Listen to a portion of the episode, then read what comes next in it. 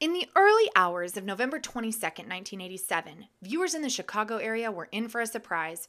Combine regular folks watching the news, a signal hijacking, a creepy ass rubber mask, a bizarre and confusing monologue, and an unsolved mystery, and you have the ingredients for today's episode of Capers and Cocktails. Welcome to Capers and Cocktails, a true crime podcast that doesn't take itself too seriously and gives you something to enjoy while you listen. The following content may be disturbing to some. Discretion is advised. If you're enjoying one of our themed cocktails, ensure you're of legal drinking age and have fun, but drink responsibly. The Chicago cocktail is a classic cocktail that originated in the Windy City during the Prohibition era. It is a variation of the classic gin sour cocktail, which typically consists of gin, lemon juice, and sugar. The Chicago cocktail became popular during the 1920s and 1930s in speakeasies and bars throughout Chicago, where it was served as a refreshing and easy to make drink that could be easily masked as non alcoholic if necessary. Perfect for our purposes on Capers and Cocktails for sure. Another tale of Prohibition bringing us delicious mixed drinks, man. Thanks, Prohibition. Anyway, despite its humble beginnings, the Chicago cocktail has stood the test of time and remains a classic cocktail enjoyed by many to this day. Our version of the Chicago cocktail includes one part brandy, half a part lemon juice, one quarter part triple sec, and one quarter part cherry liqueur, which we will stir in our shaker. The cherry liqueur is so good, by the way, and makes a mean spiked cherry limeade. We'll have to do that on an episode soon. Anyway, after stirring, we will strain over fresh ice into a glass rimmed with fine sugar. The mocktail version takes one part unsweetened apple juice, half a part lemon juice, a quarter part orange juice, and a quarter part cherry juice, poured into your shaker with ice and stirred. Then strain over fresh ice into that sugar rimmed glass and enjoy. Now, before we begin, I think we have to talk a little bit about who Max Headroom was, especially if you're, I don't know, under the age of 50. I personally had never heard of Max Headroom before I learned about this incident, but evidently he is considered somewhat of a cult icon of the 1980s. Max Headroom was a fictional character and a computer generated, sort of, TV personality who first appeared in the 1980s in England.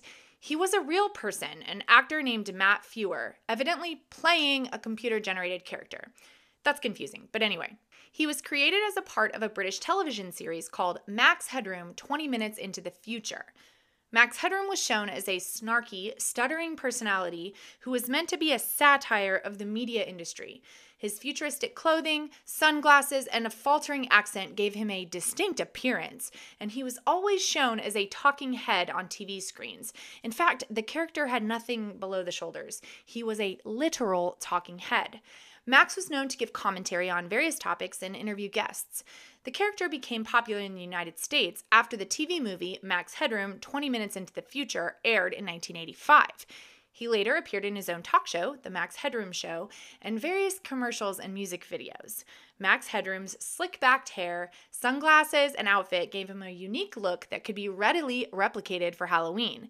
The character of Max Headroom was so well liked in the 1980s that a commercial market developed to supply fans with Max Headroom costumes and accessories, aka you, yes, you, can get your very own Max Headroom mask.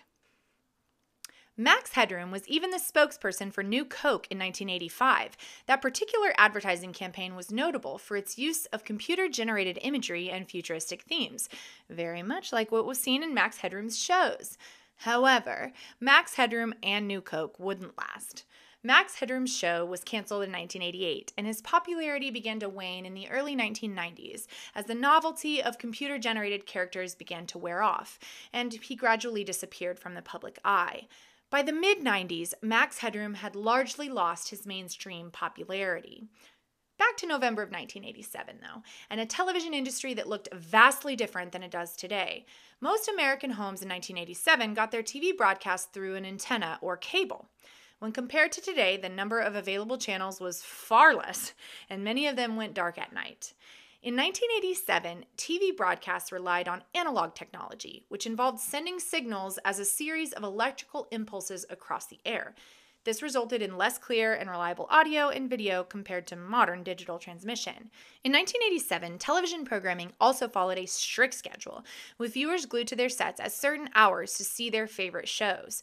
The only way to record shows for later viewing was using a VCR, as on demand services were not yet available. A VCR would cost you a hefty $250 or a cool $650 in today's money, so it's fair to say that the average American had one shot to see the shows they loved. Broadcasting on television in 1987 was in general more constrained and regimented than it is today. The Max Headroom incident on Sunday, November 22, 1987, disrupted two separate television shows that night. The first occurrence was broadcast on the WGN TV Chicago evening newscast. At 9:14 p.m. to be exact, during the 9 o'clock news' sports section, the first intrusion broke into the signal. Pre-recorded footage of a person wearing a Max Headroom mask and sunglasses was shown to viewers at home there was a revolving corrugated metal panel behind his head. Like it's believed that someone was literally there just spinning the metal piece around by hand behind Max Headroom's head. This was 1987. This metal piece resembled the geometric backdrop effect from the genuine Max Headroom and was accompanied by a staticky and garbled buzzing sound as the individual rocked erratically. Before the transmission was cut off, the hijacker made a short, muddled message that was literally impossible to figure out. After around 25 seconds, WGN engineers switched the frequency of the channel, connecting the studio to the station's transmitter atop the John Hancock building, thereby ending the incursion. WGN sports anchor Dan Roan returned to the airways and quipped that the computer powering the news had taken off and gone crazy, saying, quote, Now if you're wondering what's happened, so am I, end quote. Dan continued his report, which had been stopped by the interruption, on the day's Chicago Bears game. Later that same night, during the 11 o'clock p.m. broadcast of an episode of Doctor Who on the local Chicago based PBS station, WTTW TV, the Max Headroom hijacker struck again. Okay, so some of you probably know that I offer live shows either virtually or in person in the Central Texas area. That's not a plug, but I do. Anyway, anyway, as a part of this, I have a catalog of all my episodes, and they're divided into three parts: PG, PG-13, and R. I have to say that even though this is clearly a PG caper, after watching the incident on YouTube, I really thought about categorizing it as a, as R. It's that creepy, I'm telling you. If you haven't seen it or didn't happen to be watching Doctor Who on the PBS station in Chicago on that Sunday night in 1987, you can find it on YouTube or you can not.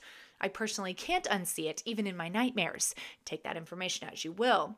At 11:20 p.m., the hijacker appeared for a longer period of time, delivering a bizarre and rambling monologue that included references to Max Headroom, television shows, and other pop culture phenomena.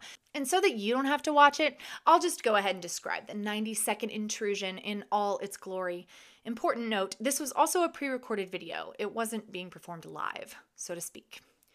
The masked figure made a remark about nerds called WGN sportscaster Chuck Swirsky a frickin' liberal, and then he held up a can of Pepsi and said, Catch the wave, that slogan from the New Coke ad campaign featuring Max Headroom.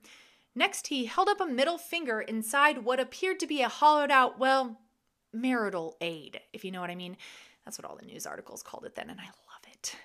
Max hummed the opening theme to the 1959 cartoon series Clutch Cargo and exclaimed, I still see the X, while singing the lyrics, Your Love is Fading. This was a reference to the last episode of that show, which sometimes misheard as I Stole CBS. After a crude video edit, old Max moved mostly off screen to the left with his partially exposed buttocks visible from the side, while a female figure wearing a French maid costume wrung her hands. He also pretended to defecate, complaining of his piles, and explained that he had made a giant masterpiece for all the greatest world newspaper nerds.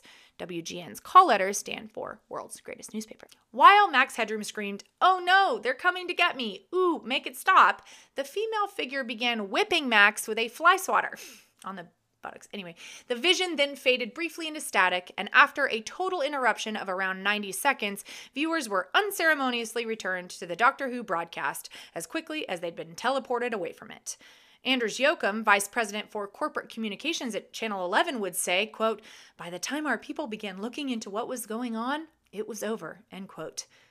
So, why was he on for so long, or at least that much longer than the first newscast interruption?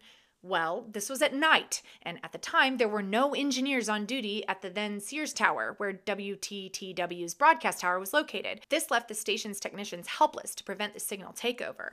Paul Rizzo, the station's air director, would say that quote, as the content got weirder, we got increasingly worried about our incapacity to do anything about it, end quote. In the days following the signal intrusion, the incident was a well covered and widely speculated upon event. Many individuals saw coverage of the intrusion on television and were horrified and confused about what they saw. The strange and unnerving film starring the man in the Max Headroom mask caused some viewers to be scared or upset, while others found it funny or enjoyable. Many were also curious about the incident's unanswered questions and who might have been to blame. At least one was simply furious that her episode of Doctor Who had been interrupted, and knowing the pain of missing out on 90 seconds of a television show that you probably loved for what you thought was going to be the rest of your life for a bare bummed man with a fly swatter probably would have made me just as upset as that lady was. Many in the media naturally speculated on the hijacker's identity and motivations. There were theories that it was a hoax, a political statement, or an act of terrorism. Some speculated that the whole thing was really a publicity trick by the TV station or an attempt to boost ratings for the Max Headroom show. They were being a bunch of talking heads themselves, it seems. Anyway, after the event, the FCC began looking into how the culprit had gained access to WGN TV's and WTTW's signals. The agency dispatched a squad of engineers to the broadcast locations to check the gear for tampering and security holes. The FBI launched its own investigation into the situation as well. Any illegal conduct connected to the intrusion, like hacking or unauthorized access to computer systems, was to be investigated by the agency. The Chicago Police Department and the Federal Communications Commission both helped with the investigation. FCC Deputy Director of Public Affairs Maureen Peratino said at the time, quote, "We consider this a significant concern." End quote. Both the Chicago PD and the Cook County Sheriff's Office conducted their own investigations into what happened and assisted the FCC and the FBI as needed. A reward was, naturally, offered for information leading to the identification and apprehension of the person or people responsible for the incident. The criminal penalty for video piracy in the United States at the time was up to $10,000 in fines, and actually, some sources say up to $100,000 in fines, and up to one year in prison. The reward was initially set at $1,000 by the television station WTTW, one of the ones who was hijacked, the, the Doctor Who folks. The reward was later increased to $10,000 by WTTW and several other organizations, including the FCC and the Chicago Sun-Times newspaper. In the aftermath of the intrusion, the television stations involved in the incident were flooded with calls from concerned viewers who wanted to know what had happened and whether it was a legitimate broadcast or a hoax. The incident also sparked a broader conversation about the vulnerability of broadcast signals and the need for better security measures to prevent similar incidents in the future. Anders Yocom would say, quote, We've spent most of today figuring out what we can do to prevent this sort of thing in the future, and we believe we will be able to avoid it, end quote. And it turns out they did. So, how did a person or group of people manage to be one of the first and only to hijack a television signal in this way? In 1987, this was quite a feat, but before American TV stations switched to digital transmissions in 2009, it was possible to invade broadcasts by providing a stronger microwave transmission to the station's broadcast towers than the stations were sending themselves. According to experts, this stunt required a high level of technical expertise and a substantial amount of transmitting power, and the pirate broadcast likely originated from a location within sight, eyesight, of the broadcast towers of both stations, which were located atop separate tall buildings in downtown Chicago.